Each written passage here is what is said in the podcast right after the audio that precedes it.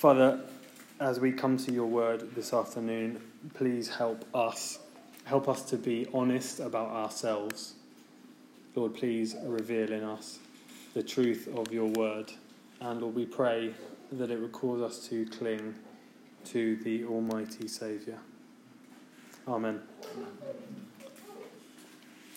We need to address the elephant in the room. Wonder how that phrase makes you feel, whether you're familiar with it, whether you've heard it used before. When you hear it, even as I say it then, does it make you feel slightly on edge, slightly nervous, a bit awkward, as though something difficult has to be spoken of? You probably don't remember or know the name Professor Robert Kelly, but I'm almost sure that most of you will remember his story. He was interviewed on live television uh, on the BBC. He was sat at home in his study, uh, pristine, all looking good, asked about some economic climate question, and halfway through this live interview on live television, the door opens. In toddles his lost little daughter, followed closely by uh, another baby uh, in the walker. Now, it was a genius moment because the interview kind of carried on. It stumbled, obviously. The interviewer first saw the children. He wasn't aware. Maybe he was trying to block it out. Um, it, they tried to carry on, but it was so obvious it needed to be addressed. It carried on, and the, the um, partner, uh, wife maybe, uh, walked into the room to collect children and sweep them off. Um, the, probably the most genius moment about it was um, this moment where she's about to get the children. She gets the children and she's trying to sneak back out of the room and shut the door without turning back again. So she's kind of like reaching back in to grab the door. And it was, it was awkward, but genius. And obviously, it went viral pretty quickly. Um, most of you will have seen the video. But what was funny, what made the interview particularly funny, is that it was not addressed. They just needed to address what was going on. See, it was a bit awkward that they didn't address the elephant in the room or the two children. But maybe you'll know the awkwardness of something that needs to be addressed that's far more serious. A cloud hanging over a relationship that, that really needs to be addressed, or an unspoken issue in the workplace that, that's making things toxic that just needs to be spoken about, or an issue in a group of friends that, that because it's not spoken of, it becomes difficult. I wonder if you know that feeling with God.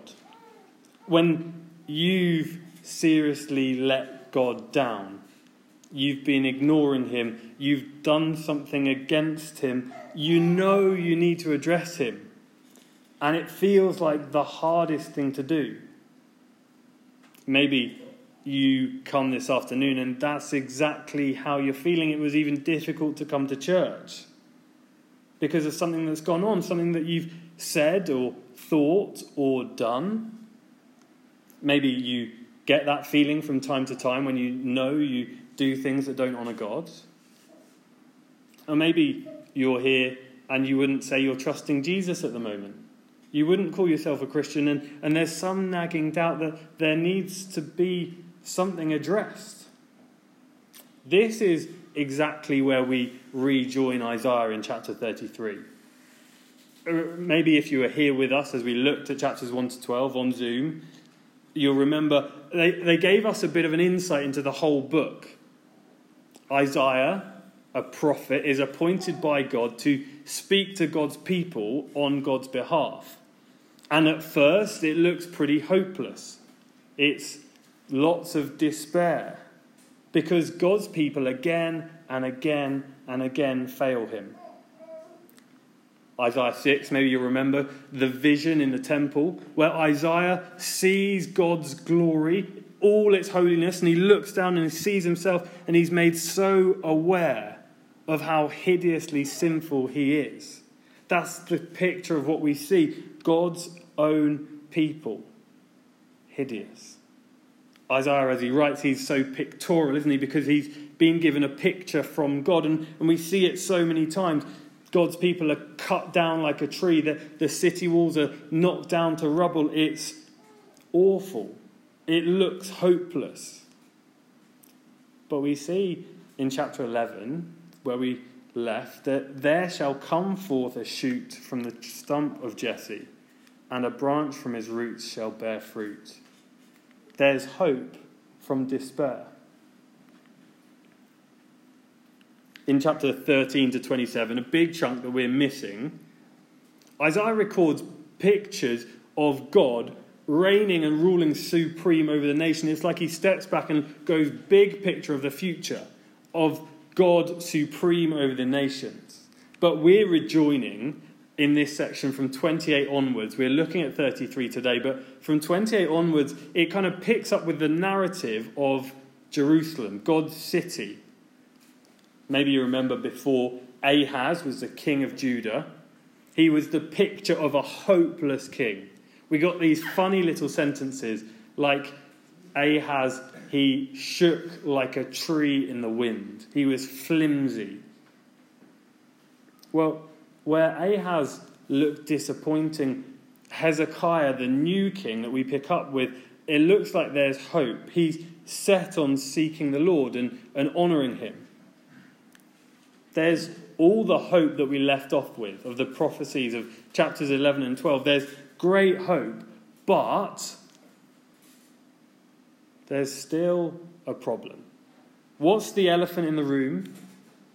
What is it that needs addressing? Well, God's little nation, they've become overwhelmed by Assyria, the, the superpower nation, in the context of huge warfare.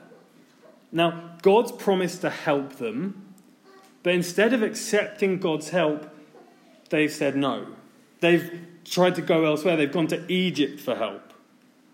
So, Assyria, we've got this huge, big superpower in the context of massive war, are squeezing in on God's little city, Jerusalem.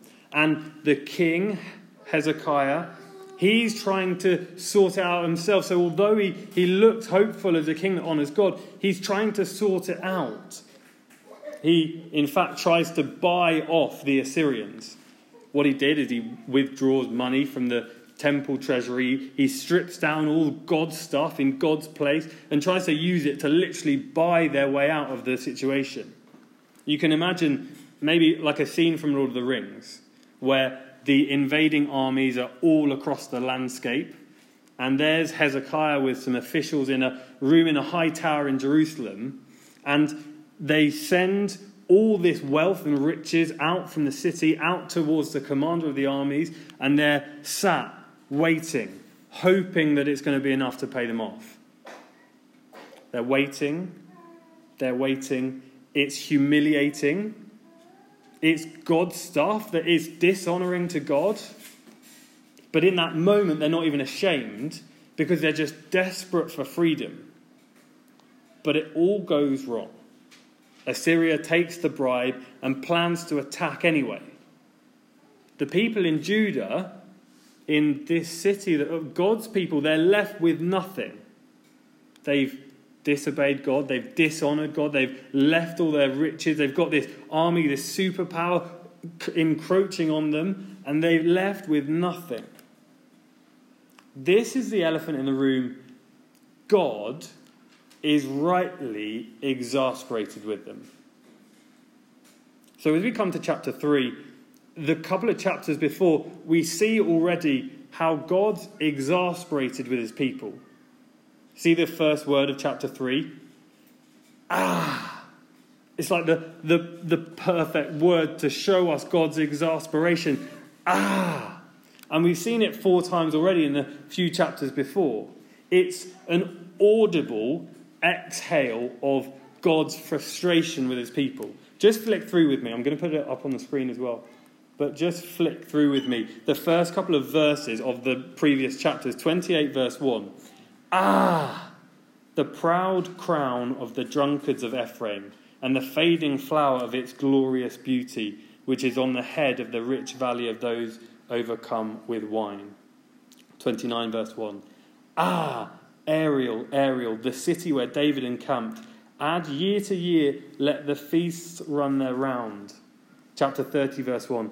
Ah, stubborn children, declares the Lord, who carry out a plan, but not mine. Chapter 31, verse 1.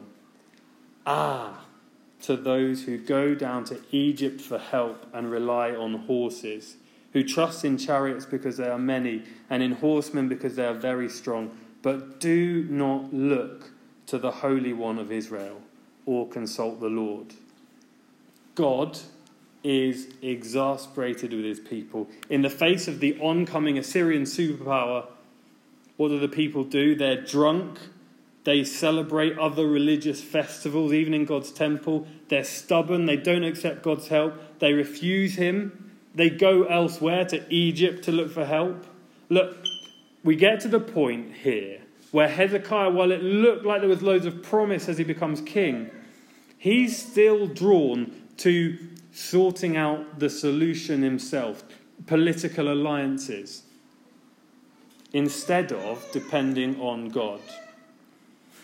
But look, as we come to chapter 33, we get again that same word, ah. This God's audible exhale of frustration. But here's the surprise look who he's addressing now. You destroyer. That's Assyria. That's the raging superpower that's coming to destroy everything. When you have ceased to destroy, you will be destroyed, it says, verse 1. The question is, why is God's anger averted away from his people and to the oncoming Assyrians? Well, because this is the voice of the people. Remember, Isaiah's job is to speak on behalf of the people, sometimes what God has said, sometimes what the people are saying. Verse 2 this is what the people are saying O Lord, be gracious to us we wait for you. Be our arm every morning, our salvation in a time of trouble. Remember the context? The God's people in absolute despair, oncoming armies, all manner of issues. They've gone everywhere but God. What do they do? They address God. See, Isaiah 33, the people, their track record, it's not to repent, it's not to come before God when they're in trouble. No, they haven't been doing that time and time again when they're in the face of war. No, this is a last ditch effort to avoid disaster. They've got no other option. They can do no else. They're a mess. And yet, they do address God. Do you see the slight irony in what they say? Be our arm every morning. As if that's what they've been saying all along. What's happening is they're being completely overpowered. They've got nothing else. They're close to being completely destroyed. Their world is falling apart. They are a mess. And then they realize they must address God. when I was in year nine, I went on a school trip to Normandy in France, and I, I thought I thought very hard about whether or not to tell you this story because it is shameful, and I don't really want to tell you, but it, it most helpfully I think shares exactly what we'll see. I um, went to Normandy, North France. I was at an awkward stage, you know, where you've got loads of friends and kind of none, and so I was friendly with lots of people in my year. Now, um, some boys in year nine had decided it was a genius, uh, genius idea to bring back fireworks from Normandy to uh, the UK. Now, I got involved with this uh, bunch of boys, and I didn't buy any fireworks, but I did get involved to the point of putting fireworks in my suitcase.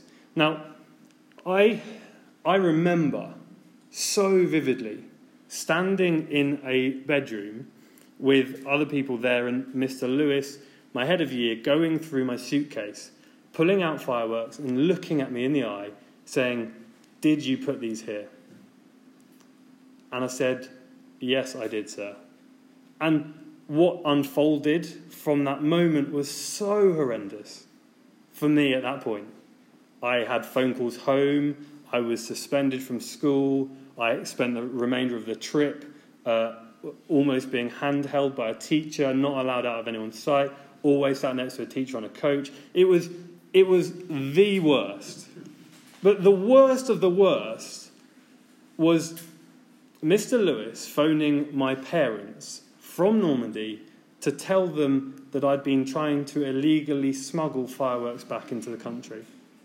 And I can look back now with a bit of a joke, but it is still genuinely painful because the, the, the most difficult thing was between the time where my parents found out and it was properly resolved with them. I can remember so clearly pulling back into the front car park at Highfield School, sat next to a, a teacher, and looking out the window and seeing the car of my parents. And I was sat in the chair, waiting and wanting the ground to swallow, it, swallow me up. The last thing I wanted to do was to get off the bus. The last thing I wanted to do was look in the eyes of my parents because I was ashamed. I would have done anything to avoid that, those moments. I didn't want to look at them, I didn't want to talk to them. I did not want to address the issue. I wonder have you been avoiding addressing God? Have you been hiding something? ashamed? Have you been fearing other voices, getting involved in other things that wouldn't honor God? Have you been trying to find joy and satisfaction in other things? Embarrassed to admit it? Scared to address it with God? Have you been deliberately hiding something from Him? You may have been avoiding God for some time. Maybe deep down there, there's a real sense of guilt. And maybe right now you'd even say your world is falling apart. Isaiah's message to us here is you must address God. But see, just look at the way they address God, the people. This is the voice of God's people commenting on their own situation. What's happened in light of what they've done. This is them addressing God when they've let God down. This is them addressing God and admitting failure. Read with me from verse 7 Behold, their heroes cry in the streets, the envoys of peace weep bitterly, the highways lie waste, the travellers cease, covenants are broken, cities are despised, there is no regard for man. The land mourns and languishes. Lebanon is confounded and withers away. Sharon is like a desert, and Bashan and Carmel shake off their leaves. Sometimes in Isaiah, it's really helpful just to listen to the, to the words, to just close your eyes and listen to what it feels like, to get a picture of what's going on. Look, it's an absolute mess without God. They're admitting that. God I've messed up. God, this is a mess. God, we've made a mess of this. Look at specifically what they admit to in verse 14. The sinners in Zion are afraid. Trembling has seized the godless. Who among us can dwell with the consuming fire? Who among us can dwell with everlasting burnings? God is right.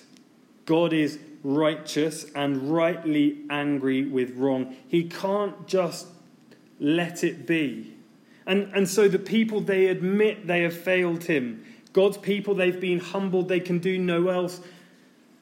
But in this moment, when they're cut right back, they can do no, nothing else. They address God and they admit failure. They admit their brokenness. They admit they've made a mess.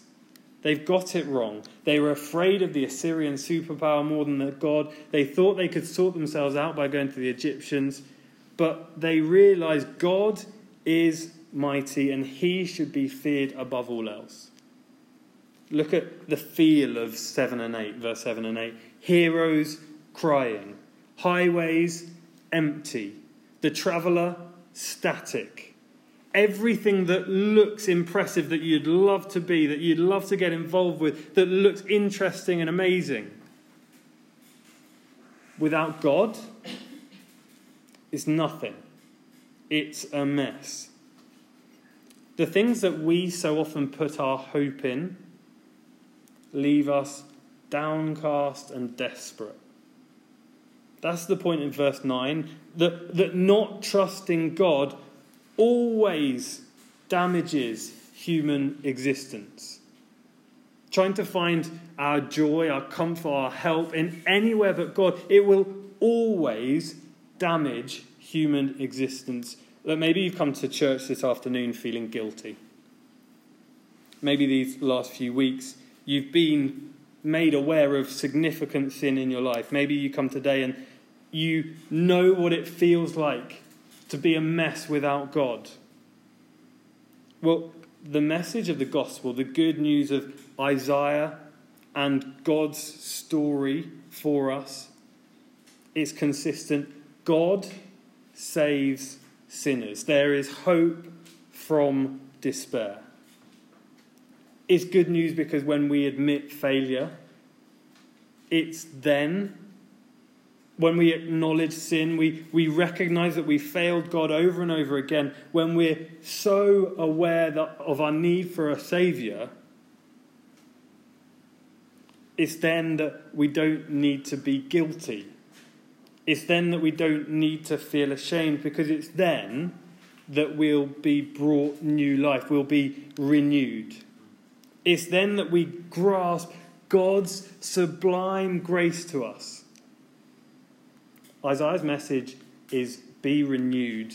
It, it's a bit like I, I said before of Isaiah chapter 6, where Isaiah has a vision of the Lord in the temple, and at that moment, he's so consumed by the glory of God, the throne room, that he looks down at himself and he can't bear his hideous sinfulness.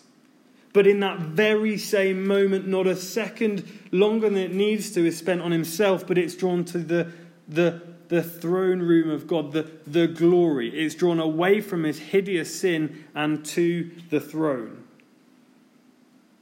Look at verse 17. You will see the king in his beauty and the land that stretches afar. Until now, all that Judah's seen, all that the city has seen, is a mess. How they've made a mess of God and his things, how they've made a real mess of the situation. All that they can see is the superpowers coming to rob them. All they can see is wrong. But they're going to see something new. The eyes of their hearts will be enlightened to see the king and his beauty. They'll be safe from what was once overwhelming.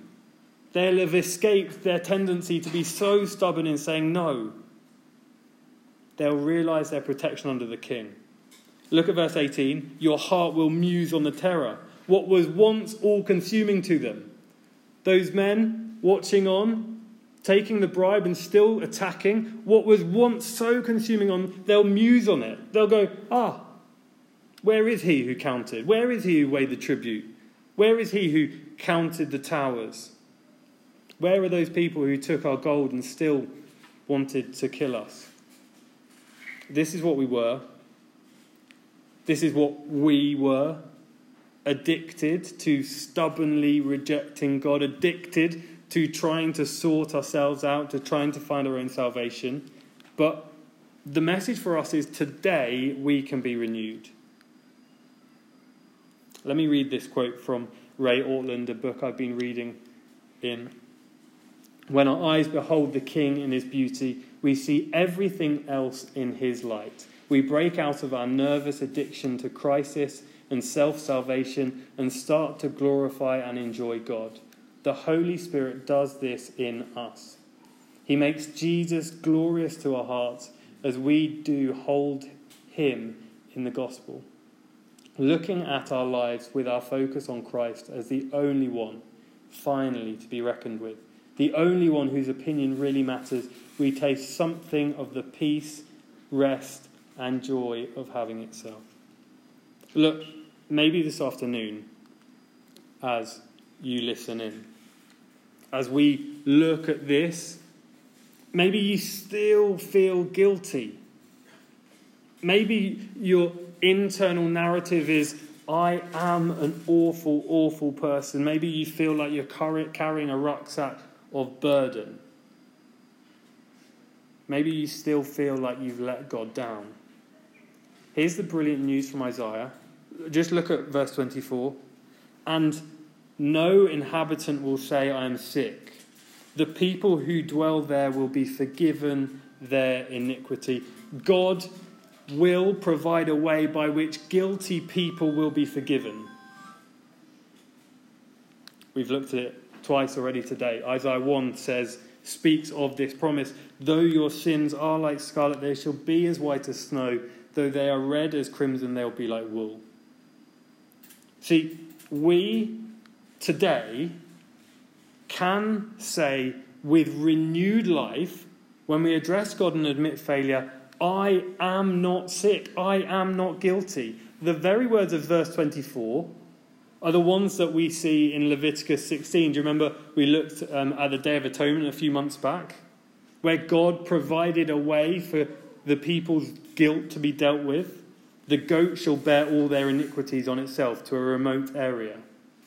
Well, we know now that the ultimate solution was Jesus, who bore the iniquity of others so far away that it, it, it's full and finally dealt with. Look, here's where it really matters for us today, tomorrow, going forward, when we still mess up. Your, your happiness depends on this truth. God has provided a way that we are forgiven. Uh, we are forgiven our iniquity.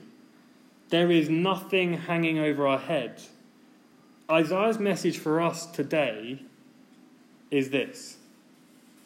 If you've never heard it before, if you've been trusting it for years, it's a message for today and every day. Address God, admit failure, be renewed. Let me pray.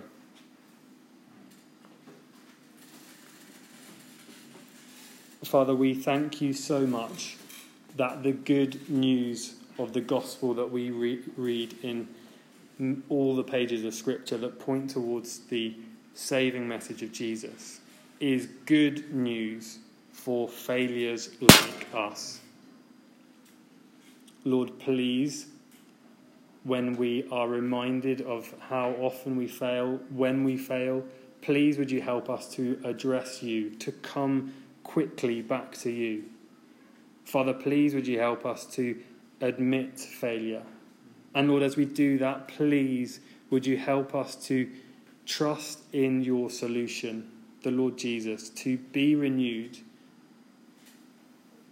Lord, help us to have that joy and confidence that comes from knowing our iniquity is dealt with.